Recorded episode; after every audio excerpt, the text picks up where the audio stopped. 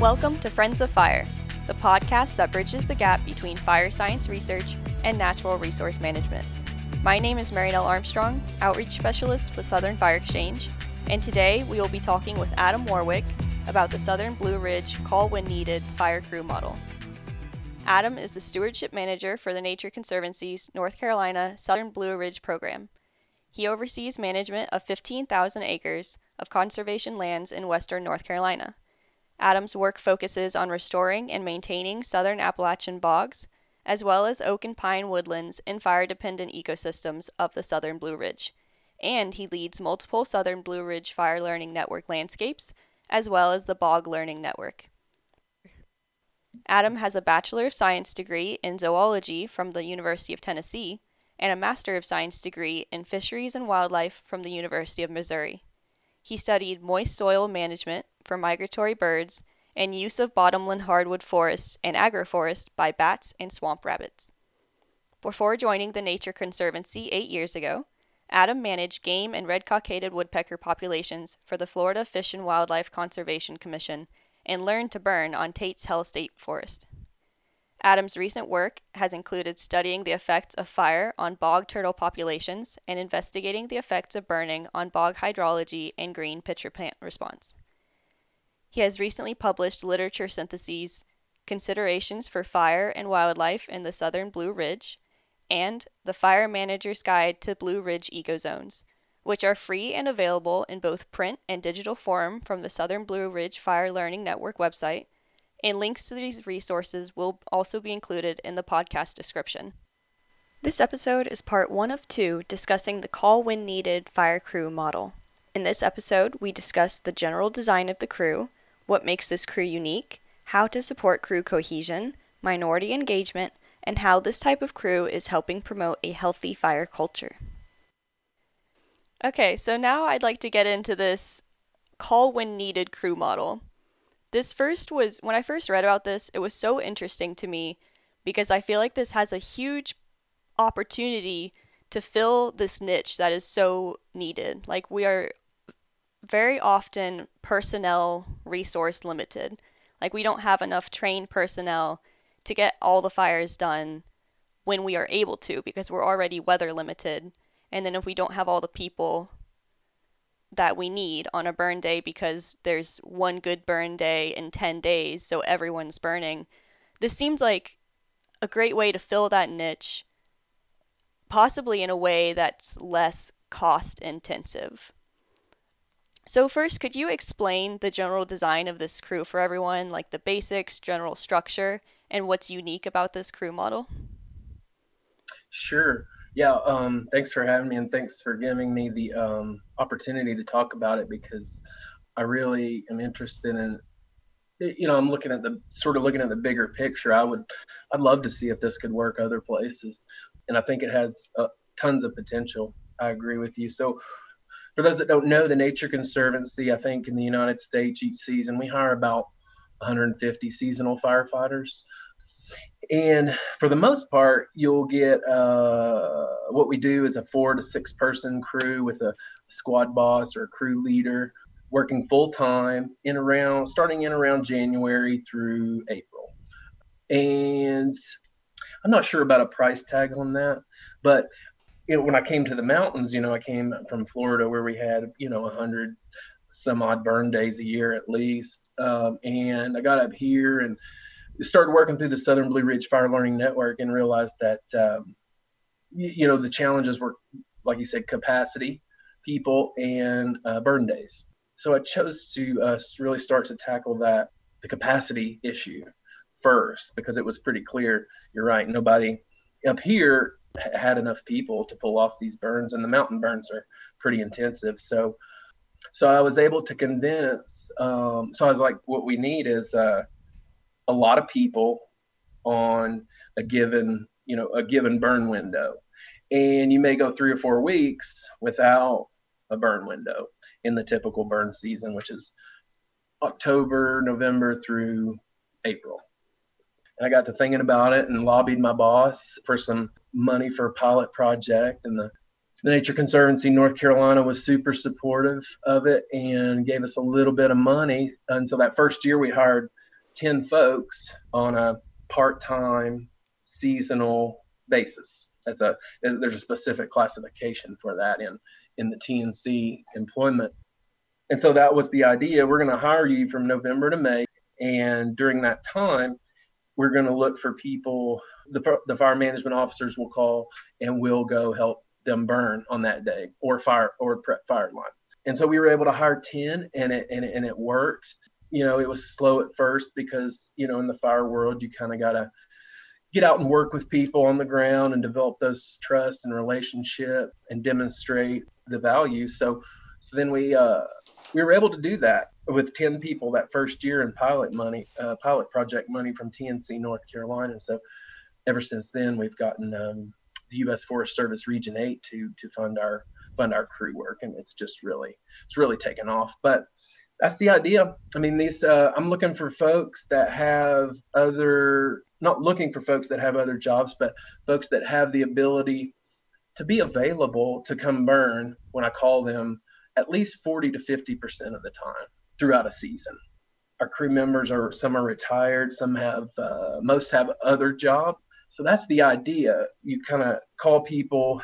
You have you know the FMO, the fire management officer, calls me and says, "Hey, four or five days in advance, weather's looking good for Thursday or or uh, and I, I, could use five folks. And I say, okay, let me let me check. I think probably the funniest part is is we use a doodle poll. I mean, we've always you know we use those for other things and planning meetings, but I go down that doodle poll and I got you know between volunteers and, and crew, I have you know 30 people in there and they check a box and I go on there and I say and I see how many people I got. Nowadays, this season, you know, there's times where we're burning three and four different places on the same day, supporting three or four different partners in the same day. So so it gets complicated, but it's the core of it is really is simple. There's no downtime with this crew, and there's no need for me to ever find work. These folks, some of them, four or five of them are retired. So if I were to if it were to be a full-time crew, they wouldn't be that interested anyway. And those folks are so valuable because they have 25 and 30 years of experience. And so it allows me to bring in folks that aren't that experienced and really pair people together to really get that mentoring, learning type experience. I took, try to take some lessons from the the TREX, the training exchanges that we do, uh, that TNC does, and and partners, and really, I tell people it's like a season long TREX where you're either training or, or you're either a mentor or you're you're being mentored at some point. Everybody, everybody's got skills, uh, various skill sets on this crew. So, so yeah, that's the idea. Part time, call when needed. You know, it works. Uh, it works really well for us. With this doodle poll, so you have a doodle poll that is just running constantly. Is it? Or do people change their availability every single week? Yep, or by the day. You know, today I this morning I sent out an email and said, "Hey, um, here's what we got the weather's looking really good. Um, we got a cold front pass through last night, and it's gonna we're gonna drive for a couple days, and the RHs are supposed to be lower next week, so it's looking perfect.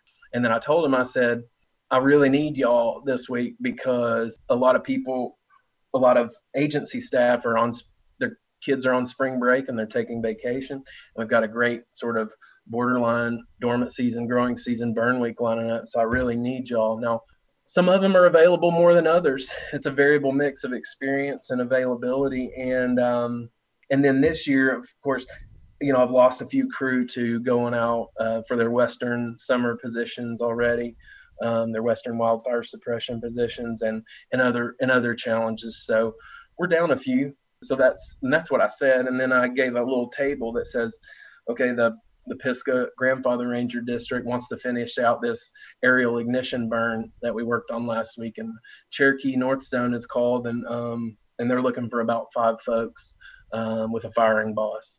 And I kind of give them an outlook because you know, like three of my folks work for the Asheville Fire Department, and they're able, if you give them advance notice, they're able to trade shifts and finagle their schedule. So I've learned over the years, the more advanced notice and the more communication I can provide, the more people that I'm going to be able to to get out on fires.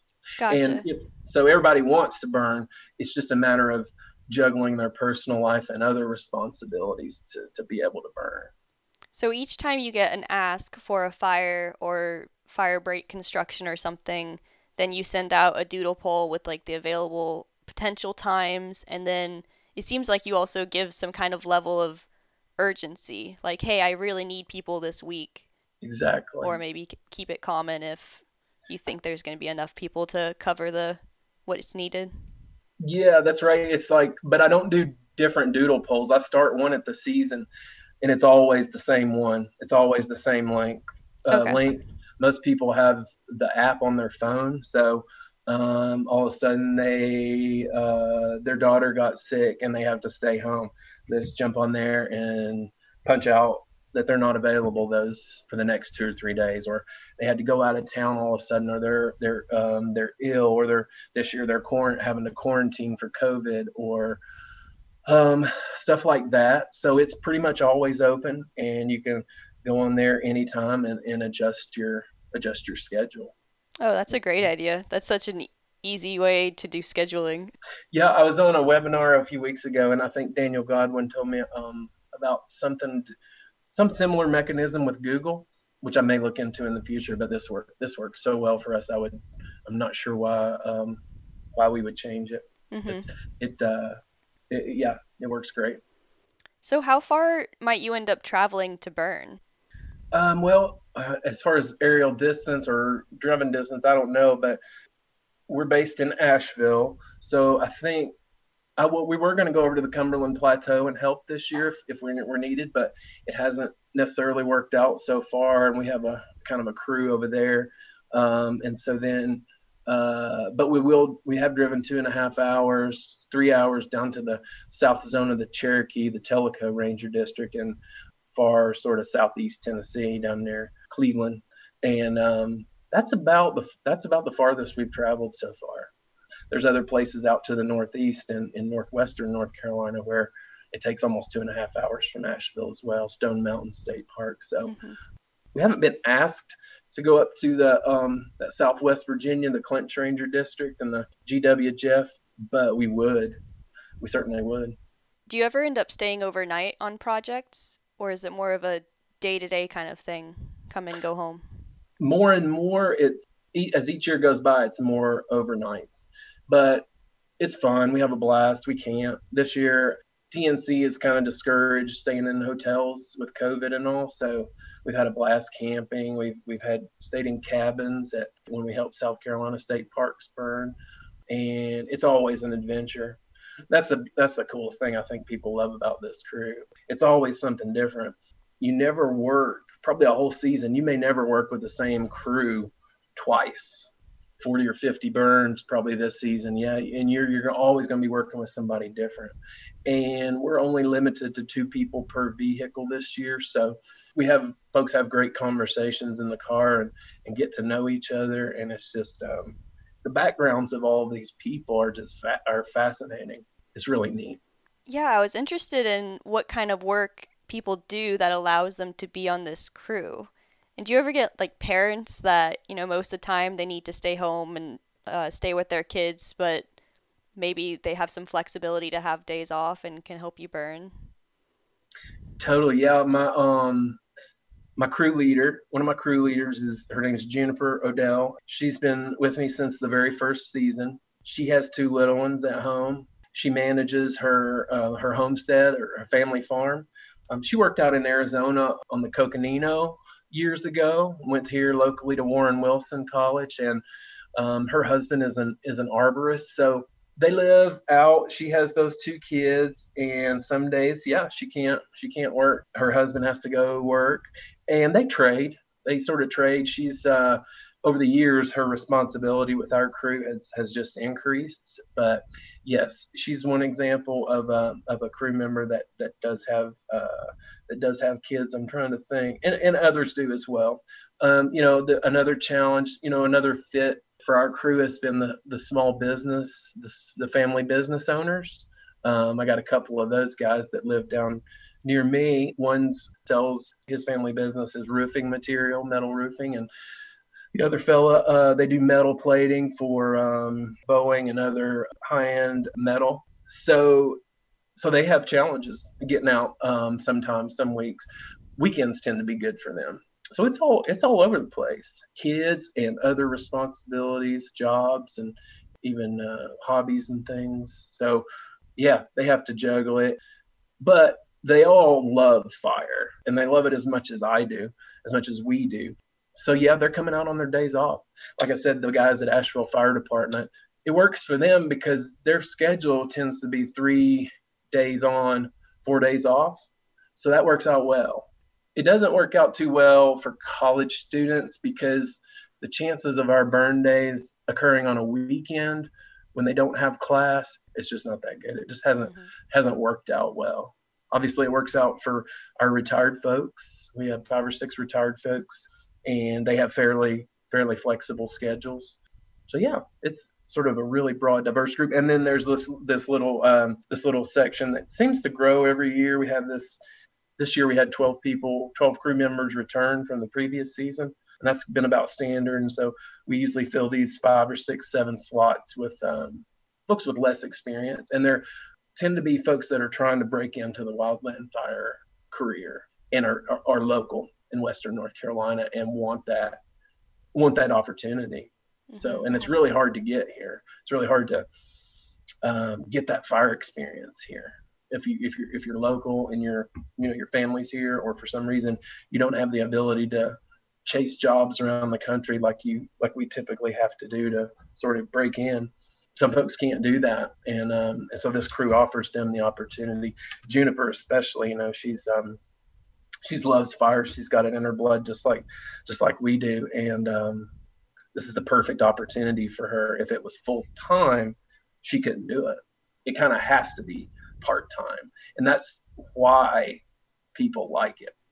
It t- ends up being close to full time sometimes because the mountain burn days are about 13 to 16 hour days usually. Wow. So um, between the the commute, so I mean between two three burn days, and and we're already I'm not allowed to get them into overtime really. So it's it can it can be challenging some weeks, mm-hmm. but it works out. It works out. So, what are people's motivations for being a part of this kind of crew? I think you just kind of covered some of them. I imagine that the love for fire and fire ecology and the flexibility of, are probably two of them. Yeah, that's it. The love for fire is is the primary thing. I think increasingly we're we're just good friends, and I think the camaraderie. I mean, I can't think of anything better than going out to the woods and and burning with a group of friends. I'd rather do that than hanging out at the house drinking beer. I like to do that too, but uh, just going out in the woods and burning, I, I love, like I said, whitewater kayaking is great too, but, and it's the same sort of thing, being in nature. And I think they're really bought into our, I feel like I've done a good job inspiring them. I feel like, the, you know, you know, the thing is, the first year we had this crew, and even in successive years, these aren't these 23 folks aren't going to the TNC website looking for jobs. They're not looking for fire jobs either, really. And so I, I get out and recruit, and they just they understand the importance. They've always sort of, most of them, differentially have have known what the role of fire in our southern Appalachian and our forest and the and the future of oak and southern pine conservation and um, and early successional vegetation and stuff so I uh, I'm more about ecology, I think, than uh, I'm more of an ecology person than an operations person, and and so I have a lot of operations people on my crew. I can inspire I inspire them about the ecology and the conservation, and I talk about the new um, sort of the new technology and maps and eco zones and things, and um, and they dig it, and it helps tie it all together, and they're just bought into what we're what we're doing with the Southern Blue Ridge Fire Learning Network they love to go around and they see these places that they never would go otherwise. They're unique spots that you know you can't necessarily.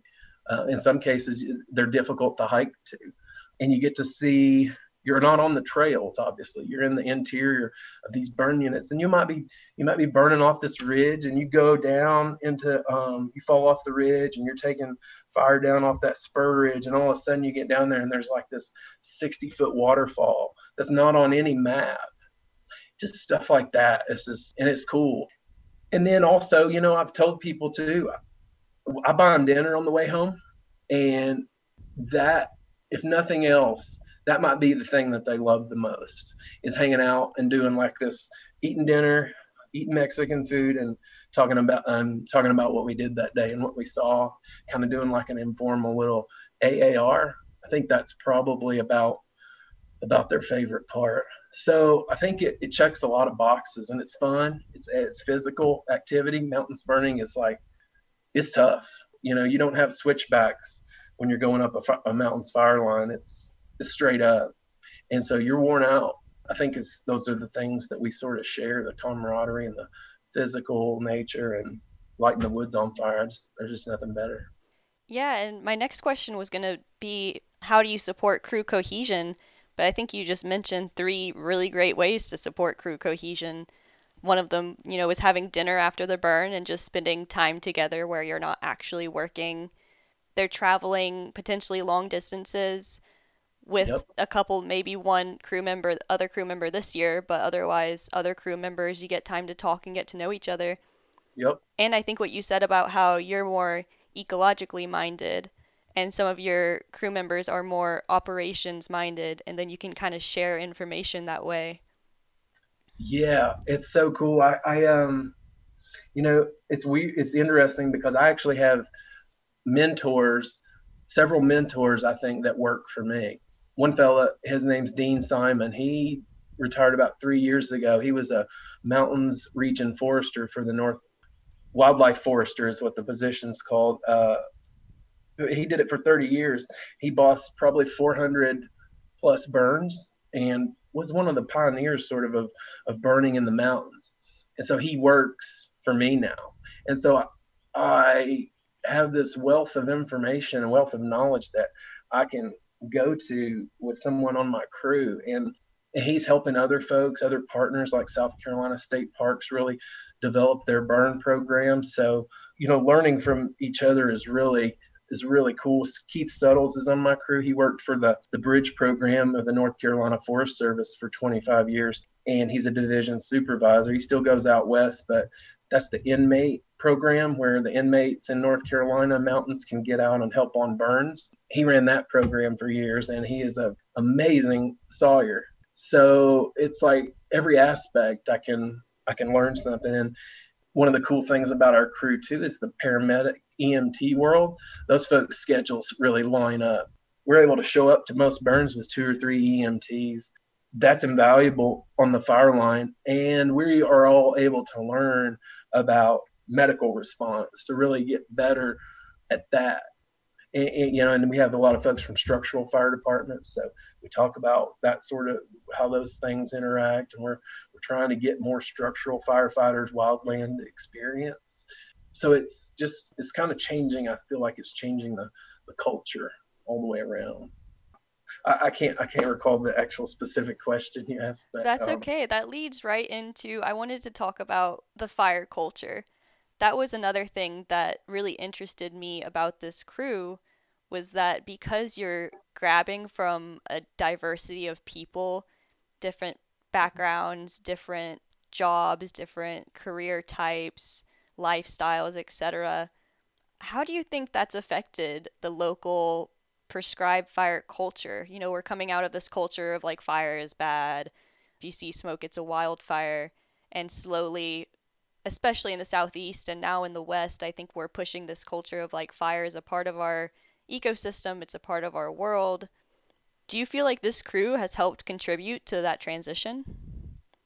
I do. I do. Um, you know, uh, my, I think uh, these folks, you know, the broad backgrounds, like I said, uh, one fella, Corey, he's the assistant fire chief with the Marion Fire Department, and um, and he has his own property that he burns.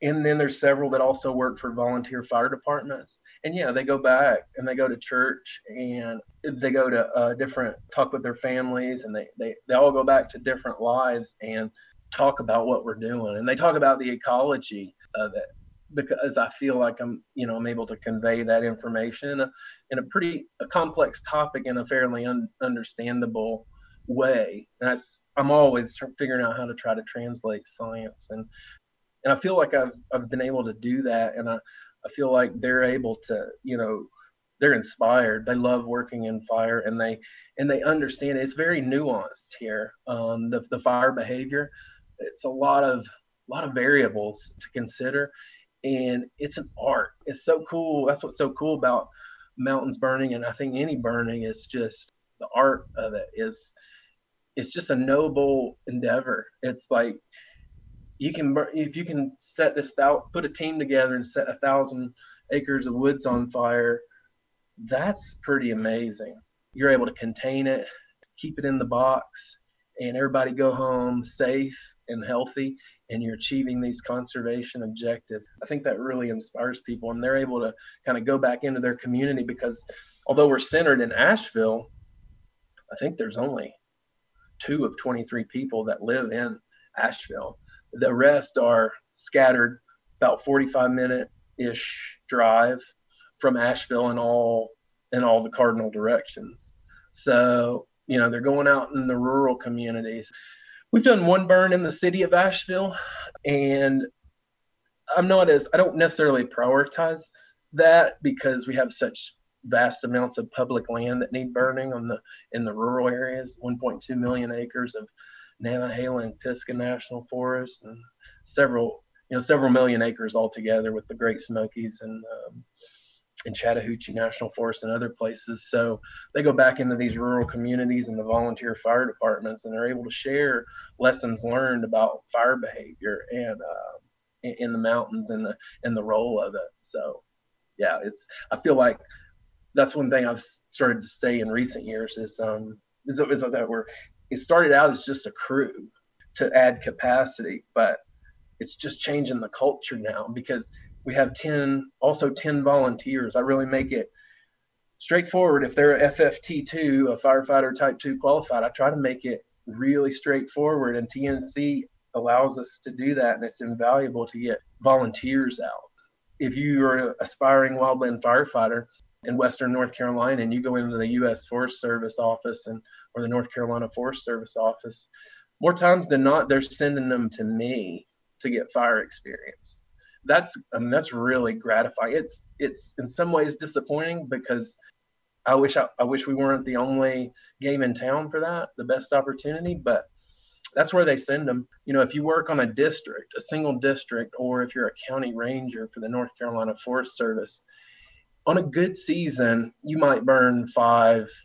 In the mountains, you might burn five times. Um, if you're reasonably available 50% of the time for our crew, you'll burn 25 you'll burn 25 tons in a season. So there's nobody here outside of our crew that's getting more experience with Southern Appalachian Mountains fire than than what our crew members are getting. And so these folks, I try to, you know, we try to work on task books when we can, and we try to. I'm hoping, you know, that they go on to to to to develop other fire programs to get jobs in the state parks and the Forest Service and really and become integral parts of this sort of fire community. And um, mm-hmm. I think we're making progress. I'm excited. So the volunteers need to come in with the basic FFT2 training. Do the crew members are they required to have the basic training before they come in? Yes, this year this year was the first time that we didn't require FFT2 minimum. We don't require up-to-date refresher and pack test because we try to do that right off the right off the top at the beginning of the season. This year was the first time we didn't require the FFT2 minimum just because I really wanted some local folks to have even more opportunity to get into wildland fire. Um, I think people don't know. Um, I think they think the bar is too high mm-hmm. and it's really not. You know, those classes you can take them online now, and then it's not like that that I set them out on their own. But once they have those S130, 190, we can take on new people because we have these this core of really experienced folks. And when I came to Florida Fish and Wildlife Commission, that's how I learned. We didn't have to. We didn't work on task books. We didn't sit through. Uh, we didn't sit in I didn't have to go to NWCG classes. We did our own sort of state of Florida some training, but mostly I was just learning from the people who did it for who'd been doing it already for 20 years. That's to me, that's the best way to learn. That's the one thing I valued about the Florida Fish and Wildlife uh, Conservation Commission. I learned from those folks in the Florida Forest Service. It, it Tate's Hell, all those all those guys and gals there. Learn so much. You just learn so much by doing. And so if you can get that minimum, I'm gonna stick you. I'm gonna stick you in there with a torch in your hand or a tool. I'm gonna. You might be paired up with with Dean or Keith for your first five six burns until they say yeah they're okay uh, to do it on, to go on their own into this burn unit. But that's kind of the way that's kind of the way we work. And so, but this year I, we opened it up to a couple slots of folks that uh, did not have have completed their online training because, uh, and we allowed them to work through it because I really want to open this up to people and demographic groups and underrepresented groups in our field that haven't that haven't had the opportunity. I didn't. Nobody told me when I was in high school, even college, that I could make a career out of wildland fire and retire when I'm 55 or 50 or whatever. And I didn't know that till I was, you know, done with graduate school. And I wouldn't trade my experience for anything as far as, you know, focus on ecology and wildlife and fisheries. But I want people to know that. I want people to know that that's an opportunity. And I want to provide, not only know that that's an opportunity, but jump in. They love it too because they get to go out, they get to kind of audition for different employers we'll burn for uh, U.S. Forest Service on the Sumter National Forest in upstate South Carolina one day, and then we'll go up and burn with uh, North Carolina State Parks at Stone Mountain State Park. So they're constantly being introduced to new partners and developing relationships. They have all the opportunity in the world to get on the fire line and talk with burn bosses and firing bosses and supervisors and, and network. And um, it's just it's um it's just fantastic to watch it happen. Yeah, I love what you said about the trainings. That this year you've really increased access by providing those as a part of the job. One of the questions I wanted to cover was about supporting diversity and increasing inclusion, and one of the biggest things is access. People can take those online trainings, but to have the full certification that includes the required PAC test and field day by doing those in house, that's a great way to increase access. Do you have any other ways that you currently support diversity, or do you have a future plan? Um, yes, you know, I think one of the endeavors we, we did this year is um, I live kind of near uh, the REI, the local REI, and I was, you know, uh, I think somebody a couple years ago sent me this thing one day, um, the video REI Women in Fire, and um, and I have four, I think five women on the crew this year, and generally that's about we have five to six, and good crew, good crew members. And so this year I thought, well, I'm gonna go to REI and us and say, hey, you all want to let us give us the room and let us do an REI Women in Fire seminar slash TNC Fire Crew seminar, and uh, and it was just with that goal. I, I, grabbed some friends from the U.S. Forest Service and North Carolina State Parks and uh, North Carolina Forest Service, and we all got together and kind of just one evening. The title was called REI Women in Fire, and uh, I think we had 40, 50 attendees, and, and we talked about wildland fire careers. I, I didn't talk as much as I got, you know, the females in our organizations to to get up and talk about it. I hope when we can gather back together, we're going to keep doing stuff like that, and I hope to figure out ways to get into um, high schools and things, and because you know I see with TNC and with other organizations, we really, you know, we really endeavor to diversify our um, our staff, our employees, um, to better represent what our what our country looks like. But if you're trying to start at this point in life where it's a professional level job, that's just too late. And you got to get into high school because a lot of folks, a lot of kids these days don't get out in the woods enough. And if they don't get out and appreciate nature or don't have the opportunity, then they're not going to want to all of a sudden going to want to go into it after they've got a, a bachelor's degree in accounting or whatever. There's nothing wrong with that at all. But a lot of people don't know what they're capable of until you until they're given the opportunity or mm-hmm. provided an opening or um, access. And so I feel strongly that it's our responsibility to do that to um, provide that. Thanks, Adam. We'll continue this conversation in episode 6, Call When Needed Crew Model Part 2, where we'll discuss recruiting, crew accomplishments, equipment needs, finances, and other costs and benefits associated with this unique model. You can access our podcast on our Southern Fire Exchange website, southernfireexchange.org, or your preferred podcast platform. Thanks for listening to Friends of Fire. Support for this podcast comes from a grant from the Joint Fire Science Program. Special thanks to the University of Florida, Tall Timbers Research Station, and North Carolina State University. If you would like to share your feedback from the show today, or if you have an idea for a future episode, email us at contactus at southernfireexchange.org.